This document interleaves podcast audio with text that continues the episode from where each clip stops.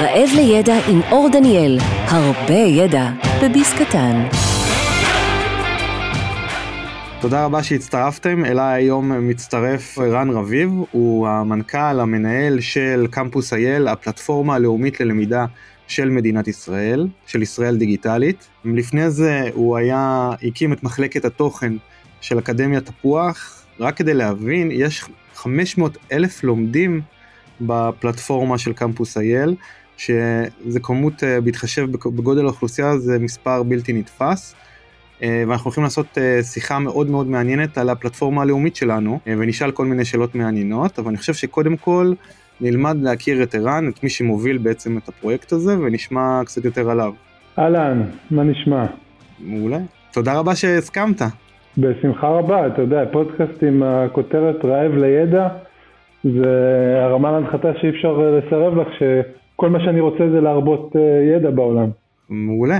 אולי תספר קצת לאנשים מי אתה, מה הרקע, מאיפה אתה מגיע בעצם לתפקיד הזה. אז אה, אני ב-20 השנים האחרונות אה, עוסק בטכנולוגיות למידה, במגוון של תפקידים, כמו שציינת האחרון שבהם זה סמנכ"ל תוכן וחדשנות בעמותת תפוח, זה התפקיד האחרון שעשיתי לפני שהגעתי לתפקיד הזה. מעבר לזה, אני משלב את זה גם מבחינת ההשכלה שלי.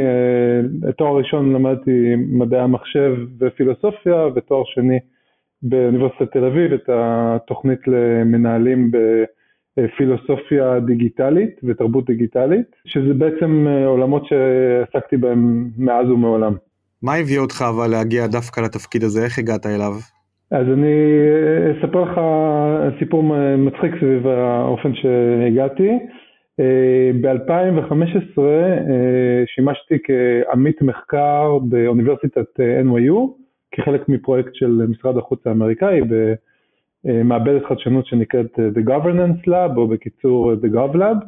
אה, ואז בשעת ערב במעבדה, שרוב האנשים כבר הלכו הביתה, בישראל אה, זאת הייתה אה, אה, ממש שעת לילה. קיבלתי באותה שעה ארבעה וואטסאפים מארבעה אנשים שונים שראו מודעה שפורסמה על ידי אדקס וישראל דיגיטלית שמחפשים מנהל להקמת הפלטפורמה הלאומית. באותה תקופה המחקר שלי היה על אפקטיביות פדגוגית של הכשרות מקוונות. רלוונטי. רלוונטי מה שנקרא. והנוסח של הוואטסאפים היה די דומה, תקשיב, תפקיד בדיוק תפור עליך, יאללה בוא תחזור לארץ, אה, עליו, אה, ואכן זה, זה מה שעשיתי, אה, שבתי לארץ, מאז בעצם בחמש שנים האחרונות אני מנהל את המיזם. מדהים, טוב לדעת, ככה הדברים מתגלגלים בחיים, כנראה. כן, כנראה שדברים שצריכים לקרות קורים. לגמרי. מה שאתה יודע זה מביא אותי לשאול גם אז מה המשימה של קמפוס אה, מהבחינה של למה מדינה צריכה פלטפורמה לאומית ללמידה. אה, אז אה, אני אתחיל ואגיד קודם כל שזאת שאלה טובה ולא טריוויאלית, רק תשעה אחוז מהמדינות בעולם מפעילות פלטפורמה לאומית ללמידה דיגיטלית וישראל נמנית על המועדון האקסקלוסיבי הזה. ברמה, אם תרצה, של פילוסופיה מדינית, אחד מהתפקידים המרכזיים של הממשלה הוא לטפל בכשלי שוק. אה, ואני חושב שהעולמות של אה, למידה עבור אה, אזרחים שידם אינה משגת, אם זה מבחינת משאבים, אם זה מבחינת גישה, זה, כשל שוק מאוד משמעותי, כי בעצם לבן אדם שנולד בתל אביב ולבן אדם שנולד בקריית שמונה ולבן אדם שנולד באילת, אין להם את אותו שוויון הזדמנויות בהקשר של גישה להשכלה, שוב, גם בהיבט אה, פיננסי, אבל גם באמת של גישה. כלומר, גם אתה יכול להיות אה, אדם עם אה, משאבים משמעותיים, אבל עצם העובדה שאין היצע של קורסים, הכשרות, פעילויות לקידום השכלה שלך, שם אותך מאחור.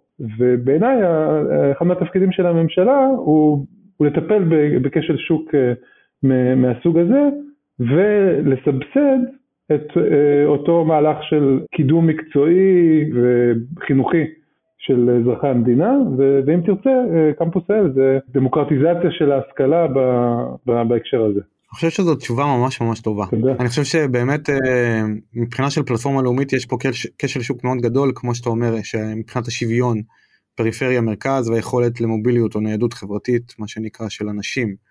אבל מה שאני עוד יותר אוהב בתשובה הזו שבעצם היכולת לשפר את החיים שלנו זה כאשר נוכל ללמוד ונחשף לידע שהוא פתוח יותר ונגיש אה, ואולי כלכלי יותר כלומר חינמי כי הפלטפורמה היא חינמית למי שלא יודע אז אנחנו יכולים להשתמש בה ולשפר את החיים שלנו על ידי למידה של אה, או כישורים או ידע שנדרש לנו לביצוע תפקיד אחר או יותר טוב. אז אני חושב שזה מעולה אבל אתה הרמת לי קצת להנחתה עם הפילוסופיה פה של אה, להיכנס אה, לפילוסופיה מדינית כי יש פה עניין שהוא באמת מהותי. אני זוכר שאפילו נפגשנו אני אני אני אוסיף את זה כדרך אגב מה שנקרא שנפגשנו לפני בכנס של מיטל ואני באתי ושאלתי האם מתישהו יהיה אפשר לקבל תואר אצלכם בפלטפורמה לאנשים שלא לא יכולים להרשות לעצמם תואר או שצריכים לעשות את זה תוך כדי העבודה לקחת קורסים ואז יכול להשתלם להם מאוד אפילו. אה, וגם להנגיש בעצם את התואר לכולם תואר ראשון תואר שני תארים כאלה ואחרים. עכשיו יש דברים כאלה בעולם כבר פרויקטים כאלה בעולם. האם כבר אפשר או, או אם יש תהליכים לזמן הקרוב מה כן מוכר בפלטפורמה לנקודות זכות לתואר. אה, אז ככה זה קודם כל חשוב אה, ככה לציין שקמפוס האל מובל על ידי ישראל דיגיטלית ורשות התקשוב במערך הדיגיטל הלאומי במשרד הכלכלה והתעשייה ולמיזם הזה אה, יש אה, שותפים מייסדים מאוד אה, משמעותיים שהם הוות"ת והמל"ג ושותפים אסטרטגיים כגון משרד החינוך וזרוע העבודה שאנחנו הולכים איתם יד ביד בחשיבה אסטרטגית, בפיתוח הקורסים, בחשיבה על מה הכלים הטכנולוגיים שיכולים לשפר את תהליכי הלמידה בישראל. אה, ובהקשר הזה אה, חשוב לשתף אה, בכמה דברים. אחד, העובדה היא שכל הקורסים האקדמיים בקמפוס אייל מוכרים לנקודות זכות אקדמיות עבור הסטודנטים שלומדים באותו מוסד. כלומר, הקורסים של אוניברסיטת בן גוריון, סטודנטים של בן גוריון שלוקחים אותם, אוניברסיטת בן גוריון מכירה בהם לנקודות זכות, כמובן בכפוף למבחן שהם מבצעים באוניברסיטה. יש כמה מוסדות אקדמיים שמציעים בעצם גם ללומדים מן החוץ קרדיט אה, אקדמי בכפוף כאמור לביצוע הבחינה באוניברסיטה, אבל גם אם אתה עכשיו אזרח מן השורה או סטודנט מאוניברסיטה אחרת, אתה יכול לדוגמה בקורסים של אוניברסיטת תל אביב לקבל אה, נקודות אה, קרדיט אקדמי. ולכן אחד מהמראות היפים שאפשר לראות בסוף כל סמסטר, נניח שאתה הולך לאוניברסיטת תל אביב, זה שמחוץ לחדר הבחינות לצד הסטודנטים בגילאי אה, נניח 20-30, אתה תראה אנשים בני 70 פלוס ואתה תראה גם ילדים בני 13 ו-14 שבאו כדי לקבל את אה, נקודות הזכות אחרי שהם עשו אה, קורס דיגיטלי של מרכז לחדשנות בלמידה. ממש מעניין, כלומר הם באים להיבחן כדי לקבל את הנקודות זכות במבחן של, ה... של האוניברסיטה, זה עולה להם כסף אבל להיבחן כדי לקבל את הנקודות זכות? אז ככה, ללמוד את הקורס זה לא עולה להם כסף, כמו שציינת מקודם, כל התוכן אצלנו באתר הוא בחינם. אה, עבור קבלת התעודה ונקודות הזכות הם משלמים אה, כסף, כן. זה גם נפוץ בפלטפורמות עולמיות של אדקס, שבעצם מי שרוצה לומד חופשי, אבל מי שרוצה את התעודה משלם, אז זה, זה די מודל אה, כלכלי נפוץ. נכון. הייתי שמח, אתה יודע, להבין את ההיקף שתיתן לאנשים שמאזינים לנו קצת נתונים כלליים על הפלטפורמה, כמה לומדים, כמה מסיימים, כל מיני נתונים. הפלטפורמה הושקעה בנובמבר 2018, כמו שהמאזינים יכולים לנחש, אה, חווינו קפיצה מאוד גדולה אה, מבחינת מספר הלומדים בעקבות אה, משבר הקורונה. בתחילת שנת 2020 היו לנו 200 אלף לומדים רשומים, והיום אנחנו כבר מתקרבים, כמו שציינת קודם, לחצי מיליון. אנחנו מציעים למעלה מ-350 קורסים בעברית, ערבית ואנגלית, אה, כשיש לנו אה, עבור קורסים באנגלית גם אה, מותג בינלאומי שנקרא IsraelX, שאפשר למצוא אותו באתר EDX, אתר edx.org, כ-30 קורסים אקדמיים, קורסי מופת של האוניברסיטאות והמוסדות האקדמיים המובילים ב- בישראל. שאגב הקורסים האלה חשופים ל-40 מיליון לומדים מכל העולם. שאלת לגבי אחוזי סיום, אז uh, אני חושב שזה מתחבר לנקודה הקודמת של uh, נקודות זכות. Uh, כי למעשה עדיין ברוב הקורסים בפלטפורמה אין תעודה בסופם. כלומר, רוב האנשים שנכנסים נכנסים כדי להעשיר את הידע שלהם, לרכוש מיומנויות. אנחנו בתקופה הזו, שוב, בעקבות בין השאר משבר הקורונה, עובדים על הוספה של יותר ויותר קורסים שהם מוכרים, אם זה לגמול השתלמות, אם זה תעודת הסמכה מקצועית, ואז המדד של מסיימים יהיה מדד שהוא יותר רלוונטי. קורסים שיש להם התחלה, אמצע וסוף, כי כאמור לרוב הקורסים אין, אז אנחנו רואים שונות מאוד גבוהה. כלומר, קורסים שהאינסנטיב לסיים אותם הוא מאוד גבוה, כמו קורסי הכנה לפסיכומטרי, אתה תראה אחוזים מאוד מאוד גבוהים שמסיימים, וקורסים שהם יותר להשערה או שלומדים, נכנסים בשביל ללמוד פרק מסוים, אז אתה תראה אחוזים נמוכים יותר שמסיימים. מעניין, הקורסים אבל הם ברמה מאוד גבוהה. כלומר, מי שלומד בקמפוס יודע, רואה קורסים ברמה באמת באמת מאוד איכותיים. אז איך אתם מפתחים אותם? איך זה עובד? מה, מה העלויות של זה? תוך כמה זמן לוקח לפתח קורס? האם זה פתגוגיה מיוחדת? אז קודם כל, כמו שאמרתי קודם, אנחנו לא מפתחים את הקורסים. בעצם יש לנו למעלה מ-70 שותפי תוכן, החל ממוסדות להשכלה גבוהה שהזכרתי קודם, יש לנו 25 מוסדות להשכלה גבוהה שיש להם תוכן סופר איכותי באתר, מעל 100 קורסים של משרד החינוך, עשרות קורסים של זרוע עבודה, קורסים נוספים של ארגונים כמו יד ושם, כך שהקורסים הם בעצם, בעלי התוכן הם ארגונים שותפים שלנו. עיקר העיסוק של הצוות שלנו הוא לאפשר בעצם תהליך פיתוח איכותי באמצעות ליווי וייעוץ טכנו-פדגוגי של הפעילות, באמצעות מתן כלים בהקשר של הפלטפורמה, בהקשר של best practices, בהקשר של הפקה, של צילום, של שיווק, לתת כלים לסגלי הקורסים שמפתחים אותם ולהביא אותם לרמה הכי גבוהה.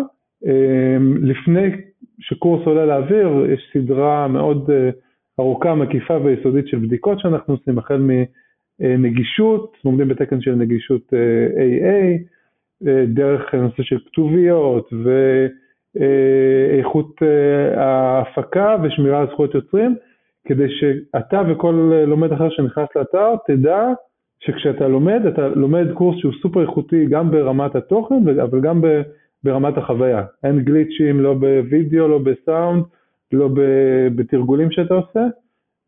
באמת אנחנו מאוד מאוד מקפידים על סטנדרטים גבוהים, וזאת משימה של הצוות שלנו. זה נשמע לי אתגר מאוד גדול, כלומר איך, איך אני מוודא שכל הארגונים האלה שמפתחים עבורנו את התוכן או שמרכזים את התוכן במקום אחד עושים את זה. אז אמרת שיש best practices ומלווים אותם טכנופדגוגית ויש רשימה של דברים.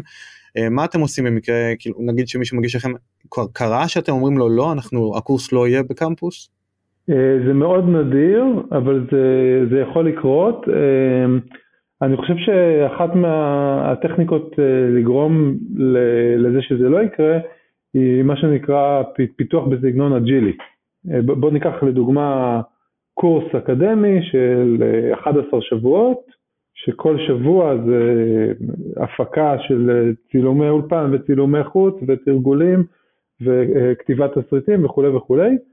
אז התהליך הזה מתחיל עם תכנון ובניית מסמך ארכיטקטוני של איך הקורס הולך להיראות. כלומר, לפני שבכלל נכתבה שורת תסריט אחת, יש תכנון מקיף, ארכיטקטוני, פדגוגי של כל הקורס, ברמה של בשבוע 10, בתת פרק 2.7, הולך להיות סרטון של המרצה באורך 4 דקות, ואחרי זה שתי שאלות הבנה, אחת אמריקאית, אחת עם מנהל חופשי וכולי וכולי. זאת נקודת בקרה אחת, ש... שהיא ככה, אנחנו קוראים לה נקודה ארכימדית, היא, היא הכי משמעותית בפיתוח הקורס, ו... וגם אחרי שהכתיבה של המסמך הושלמה והוא עבר איטרציות ואישורים וכולי וכולי, לא יוצאים עכשיו לפתח, לפתח את כל הקורס, מפתחים יחידה לדוגמה. את היחידה הזאת לדוגמה, מעבר לזה שמעבירים אלינו, לבקרה טכנו-פדגוגית והפקתית וכולי, נותנים אותה ללומדים. קבוצת מיקוד בעצם, אתם עושים איזושהי קבוצת מיקוד ראשונה. ממש, ממש. אה, עכשיו סביב אה, קורסי הכנה לבגרות, אה, הייתה קבוצה של תיכוניסטים שראתה את היחידה לדוגמה בהכנה לבגרות בפיזיקה, ואמרו, הסגנון הפדגוגי זה בכלל לא מדבר אלינו, תהפכו. ובאמת החברה שפיתחה את הקורס, יחד עם המפמ"ר של פיזיקה, עשו איזשהו אה, שינוי, ואם אתה תיכנס היום לקורס אתה תראה שפדגוגית הוא, הוא נראה שונה מקורסי הכנה האחרים, בזכות הפידבק של אה, קבוצת המיקוד. איך אתם בודקים באמת את האפקטיביות ואת ההשפעה על הלומדים? אה, אז זו שאלה מצוינת. חשוב להגיד שאנחנו כפלטפורמה משקפים לסגל הקורס את כל הדאטה שאנחנו יכולים, ואני חושב שמערכת OpenEDX שעליה מושתת קמפוס אייל היא כנראה המערכת הכי נדיבה מבחינת מידע שיש כיום בעולם. היא אוספת כל פריט מידע לגבי תהליך הלמידה, כולל באיזה נקודה עצרת בווידאו, כמה פעמים חזרת, באיזה מהירות צפית, כמה פעמים ניסית לבצע כל תרגול. אנחנו מדגישים את זה לסגלי ההוראה באתר מיוחד שנקרא Insight, שהוא כולו תובנות על תהליך הלמידה, ומתוך זה אתה רואה שסגלי הקורסים מבצעים בין הרצה להרצה מקצה שינויים ושיפורים. כך שאם עכשיו לדוגמה בפרק 3 הייתה שאלה ש-70% מהלומדים התרסקו בה, אז זה אומר אחד משניים, או שהסרטון שמסביר את הנושא התיאורטי או את הכשירות היה לא מספיק ברור, או שהשאלה נוסחה בצורה שהיא היא, היא, היא לא, לא בהירה. והמידע הזה בכלל, אנחנו כפלטפורמה טכנולוגית, אני חושב שהלמידה דיגיטלית, היתרון המשמעותי שלה בהקשר, בהשוואה להוראה פרונטלית, זה שלי כמורה, מדריך, מרצה, יש הרבה מאוד דאטה שיכול לסייע לי בקבלת החלטות בזמן אמת ובלבצע שינויים ושיפורים בתהליך הלמידה למחזור הבא. אני חושב שזה מאוד חשוב העניין הזה כי באמת אה, אתה יודע שאני לפעמים מדבר עם מורים או אנשי חינוך אז אומרים לי אני אוהב להגיד את שהדרך היחידה באמת לעשות אה, מעקב על, על הלומדים שלי זה לעשות איזושהי תהליך של למידה דיגיטלית תוך כדי הלמידה הפרונטלית כלומר לערב, לערבב את זה ואז אתה מקבל גם בדיקות הבנה וידע בנושאים מסוימים מקבל איזה אנליטיקה ואתה יודע להבין מה עבד טוב מה לא עבד טוב איך לשפר ומי צריך יותר עזרה. אז אומרים לי לא אבל כשהם יושבים בכיתה ואני מסתכל להם בעיניים אני רואה. זה נגיד אה, משהו שמורים אנשים שמלמדים בכיתה אומרים אבל זה לא נכון כי הרבה אנשים מתפספסים ב... באמירות האלה. אז אני חושב שהשילוב של פלטפורמה דיגיטלית היא חשובה מאוד. אה, עכשיו לגבי מה שאמרת על האפקטיביות אני חושב שזה גם נכון. אתה יודע לזהות מה עובד טוב ומה לא טוב שבהוראה פרונטלית זה קצת יותר קשה. צריך להביא מישהו חיצוני אולי שיצפה בך ו... ואז אולי לתת משוב וגם אחרי זה לא, לא בטוח שהסיבות להצלחה או אי הצלחה זה דווקא רק השיעור יש פה הרבה משתנים זה באמת מעניין. אני הייתי רוצה לשאול אתה יודע סתם שאלה שקפצה לי עכשיו תוך כדי גם התשובה שלך איזה קורס היה הקורס הכי הכי נצפה הכי אהוב בקמפוס או עדיין? אה, אז אנחנו ממש אה, הרמת לי להנחתה כי אה, אנחנו השבוע ברוח האולימפיאדה פרסמנו בדף הפייסבוק שלנו, אה, של אה, קמפוס IL, אני אגב מזמין את כל המאזינים אה, להירשם אליו, זה דף שאנחנו מפרסמים בו קורסים חדשים ופרויקטים מיוחדים וגם לאנשים שאוהבים ידע, שרעבים לידע, עובדות מעניינות על כל מיני אירועים שקורים מסביבנו. השבוע פרסמנו שוב ברוח האולימפיאדה את ה... טופ 5 אה, שלנו, אתה רוצה לנחש מה הקורס הכי פופולרי? אה, של פרופסור בנדייז מהאוניברסיטה העברית, או אם אני לא טועה, של פילים, אם אני... אז, אז זה, זה, זה בהחלט אה, קורס מאוד פופולרי והוא בעשירייה הראשונה, אבל הוא לא הקורס הכי פופולרי, הקורס הכי פופולרי הוא קורס הפסיכומטרי של המדינה, קורס ההכנה לבחינה פסיכומטרית, שיש למעלה מ-100 אלף איש שרשומים אליו אה, ושיש לו תוצאות אה, מדהימות. אה, אנחנו בסוף כל מועד מוצפים במכתבי תודה של חבר'ה ניסו להתקבל לרפואה או שניסו להתקבל למכללה ולא היה להם כסף כדי לקחת את הקורס השלישי ולשפר והם בעצם עשו אצלנו את הקורס בחינם או עם תגבור בעלות סמלית ובזכות הקורס הצליחו לקבל ציון מספיק גבוה וזה פרויקט גם שאנחנו, שאלת על מדידת אפקטיביות אז אנחנו שותפים לפרויקט הזה, מלו, המרכז הארצי לבחינות ולהערכה ובסיום כל מועד אנחנו מסתכלים על הנתונים של ההצלחות של הבוגרים כדי לראות איפה ואיך אפשר לשפר. אז, אז זה הקורס הכי פופולרי. מה אחריו, נגיד לקהל הרחב שלאו דווקא רק הכנה לפסיכומטרי, מעניין אותו? אז אחריו יש שני קורסים, שניהם לתכנות בשפת פייתון, אחד של מרכז חינוך סייבר של קרן רש"י, שני נקרא צעדים ראשונים במדעי המחשב של אוניברסיטת תל אביב בהובלה של פרופסור בני שור זכרו לברכה ודוקטור אמיר רובינשטיין, שניהם קורסים מעולים. מאוד מעניין כי זה מצביע בעצם שאנשים רוצים ללכת למקצוע מבוקש כלומר הם רוצים לגשש מצד אחד לראות אם הם מתאימים לתכנות כלומר מבוא כזה לתכנות ומצד שני יש פה כאלה שאולי נמצאים בעולם הזה ומבינים שפייתון זו שפה שמאוד נדרשת ורוצים גם ללמוד אותה. אז זה ממש מתחבר לשוק העבודה הצורך ללמוד.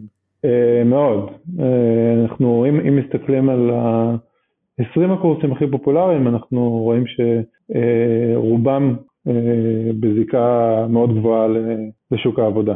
מהבחינה הזאת אז מבחינת מיפוי צרכים של נגיד של האוכלוסייה כי זה פרויקט ממשלתי שמשרת את, ה, את האוכלוסייה זה מעניין לשאול יש מקצועות שאתם מזהים עכשיו לבצע להם נגיד הכשרה בעברית אה, אה, נגיד אני רואה ביקוש מטורף של אה, מנהלי מוצר או דאטה אנליסט שגם פלטפורמות עולמיות נגיד כמו גוגל מציעה כבר לדאטה אנליסט למשל הכשרה אבל השאלה אם גם אתם נגיד בקנה יש תכנון אה, לחפש את הארבע חמש מקצועות האלה שהם מאוד מאוד נדרשים בשוק ולייצר להם הכשרה אצלכם שהיא חינמית שבוא נעשה הסבה למקצוע הזה. אה, אז בהחלט כן, הממשלה בשנה שעברה קיבלה החלטה לבצע השקעה משמעותית של משאבים במה שנקרא תוכנית ההאצה, שכוללת בתוכה גם יצירת הכשרות דיגיטליות למקצועות אה, מבוקשים, זה פרויקט שנעשה בהובלת אה, זרוע העבודה, ובימים אלה ממש אנחנו אה, בעיצומו של מהלך של, כמו שאמרת, מיפוי המקצועות הנדרשים ויצירה של פתרונות למידה דיגיטלית ביחס אליהם. חשוב להגיד שכבר היום מי שייכנס אה, לאתר אה, יוכל לראות בעמוד הבית שלנו אה, קישור לקטלוג קורסים של בית ספר לקריירה והייטק, שיש בו, שוב, כבר היום עשרות קורסים של קידום אישי ותעסוקתי בהיבטים של שוק התעסוקה באופן כללי והייטק בפרט. מעולה. דרך אגב כל הכישורים שאנחנו מדברים עליהם וכל מה שגם ערן אומר אני אשים כישורים לפרק הזה שיהיה לכם קל לגשת. אז לא לדאוג אתם לא צריכים לכתוב לעצמכם נוטס בתיאור יהיה, יהיה את כל הכישורים כי אנחנו באמת רוצים שתיחשפו לתכנים האלה בחינם תוכלו, תוכלו לעשות איתם מה שנראה לכם לנכון כדי לשפר את חייכם. ופה זה מוביל כאילו לשאלה אז, אז מי צריך ללמוד בקמפוס? כלומר אם עכשיו מי שמקשיב לנו איזה סוג אנשים uh, אתה מדמיין או שאתם מדמיינים שאתם בונים קורסים אמורים להיות הלומדים שלכם? אז uh, התשובה הפשוטה היא כולם. uh, אין, אין בן אדם שהוא יודע קרוא וכתוב ושיש לו קישור לאינטרנט שלא יוכל להשכיל, ליהנות ולהשתפר כתוצאה מלימודים בקמפוס אייל, נשתף אותך ככה לפני כמה שבועות אה, יצאתי למסע בפולין עם תוכנית אה, שנקראת אה, מעוז, ולקראת המסע שקדתי על הקורסים של יד ושם שיש אצלנו באתר, באנטישמיות וגורלן של קהילות יהודיות בשואה, כך שבאמת בכל מצב חיים הלמידה משרתת אותנו. אה, אבל אם זו תשובה שהיא קצת גנרת מדי, אז אני יכול לשתף אותך בפרופיל של אה, הלומדים שלנו, שהוא מאוד מאוד מגוון. רוב הלומדים הם בגילאי 25 עד 34, מה שנקרא דור ה-Y, אבל יש לנו הרבה מאוד לומדים תיכוניסטים, ויש לנו הרבה מאוד לומדים במה שנקרא מיד קרייר בגילאי 40-50 וגם הרבה מאוד פנסיונרים, עשרות אלפי פנסיונרים שנעזרים בפלטפורמה אם לחיזוק כישורים כמו כישורי אוריינות דיגיטלית ואם להעשרה הכללית. הזכרת מקודם את אחד מהקורסים הפופולריים בקרב האוכלוסייה הזאת שזה קורס מדהים שצולם באפריקה של האוניברסיטה העברית, רבייה מינית ממולקולות ועד פילים. בדיוק, של פרופסור בנדייז, הוא מעולה. נכון, לגמרי, זה אחד מהקורסים הבאמת נהדרים.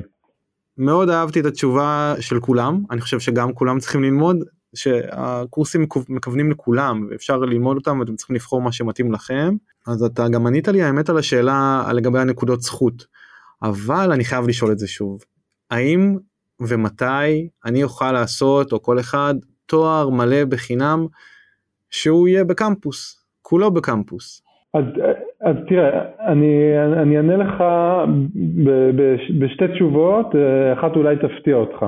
התשובה הראשונה היא שכבר אה, בשנה הקרובה אוניברסיטת תל אביב עתידה אה, להציע MBA אה, אונליין. התואר עצמו המקוון לא יהיה בקמפוס IL, אולי חלק מקורסי המבוא, אבל חשוב להגיד שזה פריצת דרך אה, ככה מאוד אה, משמעותית. כל סטודנט, אה, אם זה בישראל, אם זה בעולם, זה יהיה באנגלית, יוכל לקחת אותו, כמו שאמרת, זה מתחבר לטרנד של העשר שנים האחרונות, יש כאלה מאות כבר מסלולים ברחבי העולם, ועכשיו זה נכנס לישראל, ושוב צריך להגיד שבדחיפה מאוד משמעותית של המועצה להשכלה גבוהה, שמאוד מקדמת את נושא הלמידה הדיגיטלית אה, בישראל. אבל יש פה שאלה, אתה יודע, זה קופצת לי, אבל שאלה כלכלית חברתית במקרה כזה. כן. כי שאלה, שאלה כלכלית חברתית במקרה כזה, המוסדות להשכלה גבוהה מתוקצבות על ידי המדינה. כן. כאילו מתוקצבים על ידי המדינה.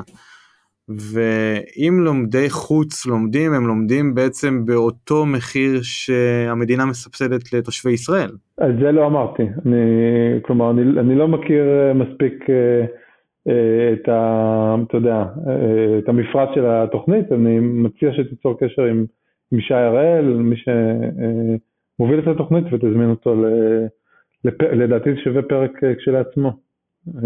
שי שומע אז ברגע שאתה תשמע את זה תדע שאתה על הכוונת ואוי ואבוי לך. לגמרי. אז, אז, אז זה שאלה באמת לאוניברסיטת תל אביב להבין מבחינת השאלה הכלכלית חברתית אבל אני חושב שזו התקדמות מאוד רצינית ואמרת שיש הדבר השני הדבר הבא ש... הדבר, התשובה השנייה שלי היא שאני לא בטוח שמה שהשוק הולך אליו הוא תארים שלמים אה, מקוונים. כלומר, אם אתה תיכנס לפלטפורמות הבינלאומיות הגדולות, אם זה קורסרה, אדקס, פיוטרלרן, הן סבורות שהתבנית של תואר אקדמי של 3-4 שנים זה משהו שלא מתכתב עם אה, הקצב והצרכים של אה, שוק התעסוקה בימינו.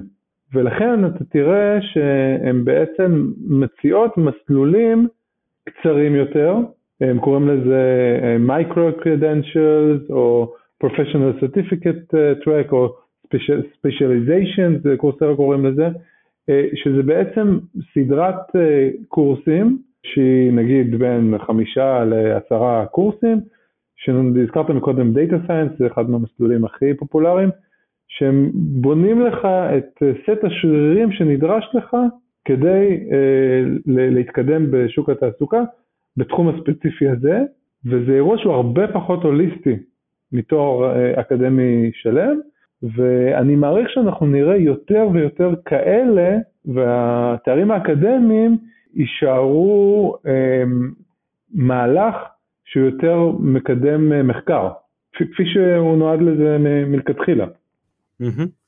האמת שזה עכשיו אתה הרמת לי להנחתה כי זה בעצם אה, אה, מחזיר אותי גם לפרק שעשיתי עם פרופסור אלמוג ודוקטור תמר אלמוג. כן.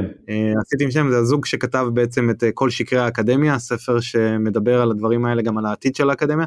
הם מדברים הרבה על זה שכבר זה לא רלוונטי ללמוד כל כך הרבה שנים, אלא גם יש כל מיני דברים שבעולם שאתה יודע, אולי לעשות איזה שנה מרוכזת, ואז לעשות למידה לאורך החיים קצת יותר עם היחידות שאתה צריך למקצוע שלך, שהאקדמיה תשנה את פניה.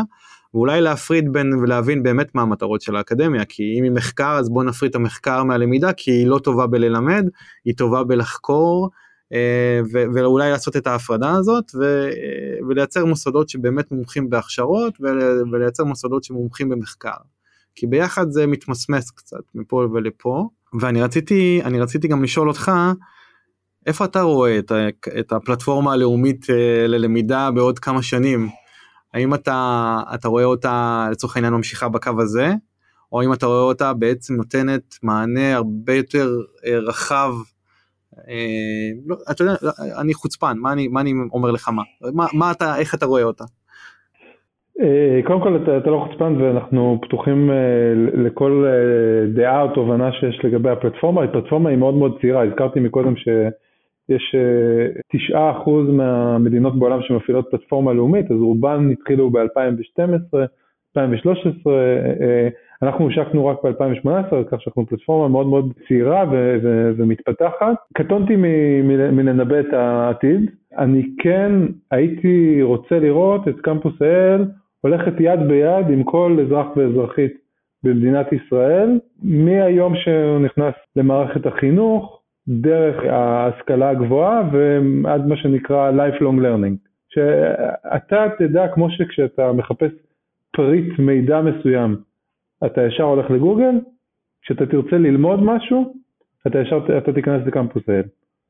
ושאנחנו נדע להעניק לך את הקורס הכי טוב לגבי כשירות שאתה רוצה לחזק, תחום ידע חדש שאתה רוצה לחקור, או איזושהי הכשרה מקצועית ש... אה, היית רוצה להתפתח אליה. אה, אז, אז זה ככה אה, ה vision שלי, ושעל אף שהפלטפורמה היא, היא, היא חינמית ופתוחה וכולי, יש אחוז משמעותי של אנשים באוכלוסייה שהפלטפורמה לא מגיעה אליהם. אם זה כי אין להם מכשירי קצה, כמו לפטופים וסמארטפונים וטאבלטים.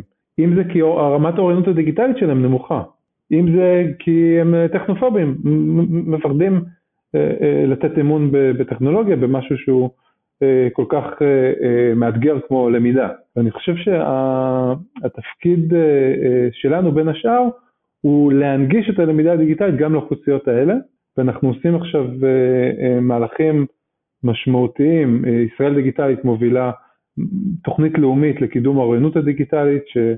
אה, יש הרבה מאוד קורסים בקמפוס אייל, אם זה קורסי הכרת המחשב, אופיס, אה, כלי גוגל, אה, שיעזרו לאנשים לעשות את המעבר לעולם הדיגיטל, ואנחנו מקדמים הרבה מאוד שיתופי פעולה עם רשויות מקומיות, שממש יציעו דרך מרכזים פיזיים לאוכלוסיות שיש להם חשש, רתיעה, אין להם גישה לטכנולוגיה, שיבואו ויקבלו ליווי של יד ביד. בתוך המעבר הזה ללמידה דיגיטלית. כך שבתוך ה vision של אה, כל תוכן שתרצה ברמה הכי גבוהה תוכל למצוא אצלנו בפלטפורמה, יש גם vision אה, של לקרב אנשים לעולמות של השכלה באמצעות למידה דיגיטלית דרך אה, מרכזים קהילתיים ותהליכי הוראה משולבים של הוראה פרונטלית עם למידה דיגיטלית. אני חושב שזה פתרון מעולה, זה הצעד המשלים בעצם להגיע לאוכלוסייה שעדיין לא נמצאת שם, וגם זה נותן מענה אולי ליכולות של למידה עצמית, איך לשפר גם את זה, אם יש מישהו שמלווה בתהליך הלמידה, או מקום מסודר שמאפשר את זה, אני חושב שזה באמת מעולה. זה לגבי רשויות, אבל מה, גם מעניין אותי לשאול לגבי ארגונים עסקיים. איך ארגונים יכולים לעשות שימוש בקמפוס אייל? אז תראה, קמפוס אייל היא פתוחה לכולם. לתיכוניסטים, לסטודנטים, ל-lifelong learners שהם עובדים בארגונים, ובמובן הזה באמת אה, כל אחד אה, יכול אה, ללמוד בקורסים שקמפוס האל מציעה. ככל שארגון רוצה לקבל שירותים משלימים או ערך מוסף אחר של פעילויות מעבדה, תעודות מיוחדות שקשורות בקורסים, הוא כמובן נדרש ליצור קשר עם הארגון שיצר את הקורס, על מנת לקבל את אותם שירותים, וזה, וזה מקרה שבדרך כלל יהיה פה הסכם מסחרי של שימוש ותשלום, שהוא משהו שהוא לא, לא במעורבות או התערבות שלנו. מעולה וזה חשוב רגע למי שבארגונים להבין. כלומר אין בעיה להמליץ לעובדים ללכת ללמוד קורסים בקמפוס אל שילמדו בכיף. זה אין בעיה. אם רוצים לעשות קצת יותר מזה ולעשות שימוש אם זה בחומרים או לייצר איזושהי הדרכה או תעודות או משהו בסגנון נדרש לפנות למי שייצר את הקורס. והשאלה הבאה זה מה הטיפים שלך ללמוד בצורה אפקטיבית. אז הטיפ הראשון שלי הוא תירשמו לערוץ הטלגרם שלנו, ללמוד איך ללמוד.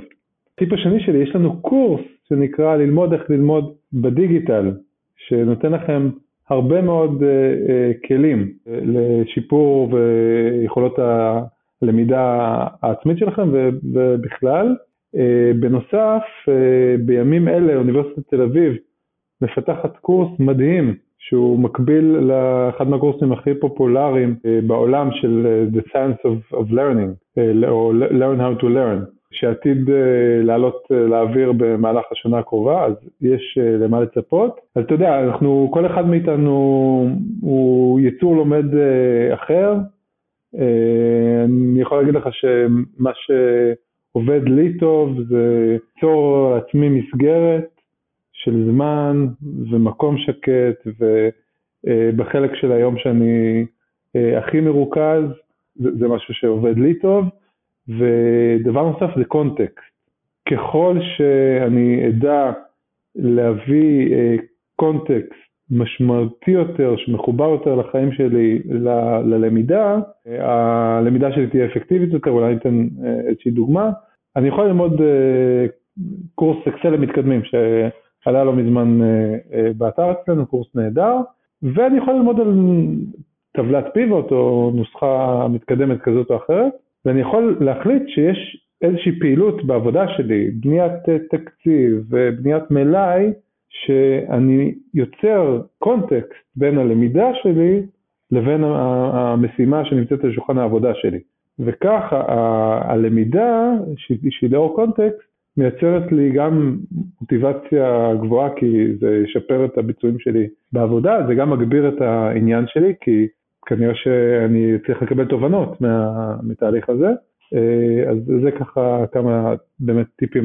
מעולה, תחברו, תיקחו, תלמדו את מה שהכי רלוונטי, יותר נכון מה שמתחבר לחיים שלכם, תמצאו את הזמן הנכון ללמוד שהוא הרבה יותר אפקטיבי ואת השקט לעשות את זה, את הפניות. ודבר אחד אחרון, האם לדעתך הייתה שאלה שהייתי צריך לשאול ולא שאלתי? אה, וואו, אה, אם זה לא עולה לי בתוך אה, שנייה או שתיים, אז כנראה ש... שלא, אבל אני כן אגיד שבאמת מאחורי הפלטפורמה המדהימה הזאת יש צוות מדהים שאנשים מאוד מאוד מחויבים מתחומי הטכנופדגוגיה והטכנולוגיה והשיווק והאדמיניסטרציה וניהול שותפויות, אה, שאני רוצה להגיד אה, לכולם אה, תודה גדולה בהזדמנות הזאת. מעולה, אז תודה רבה שהסכמת ותודה רבה שהאזנתם ואני מקווה שנהנית. מאוד, תודה רבה אור. תודה לך, אז נתראה בפרק הבא. רעב לידע פודקאסט בו אור דניאל מביא נגיסי ידע בעולמות הלמידה, הטכנולוגיה והיזמות. לומדים מארכיטקט למידה שעשה קריירה מללמוד. הצטרפו לחוויה שלא רק תעשיר את חייכם, אלא גם תיתן לכם את הידע, כלים, כישורים ומיומנויות להצלחה. מי שלומד, גם נהנה וגם מצליח. תוכן מבית לרנטק.co.il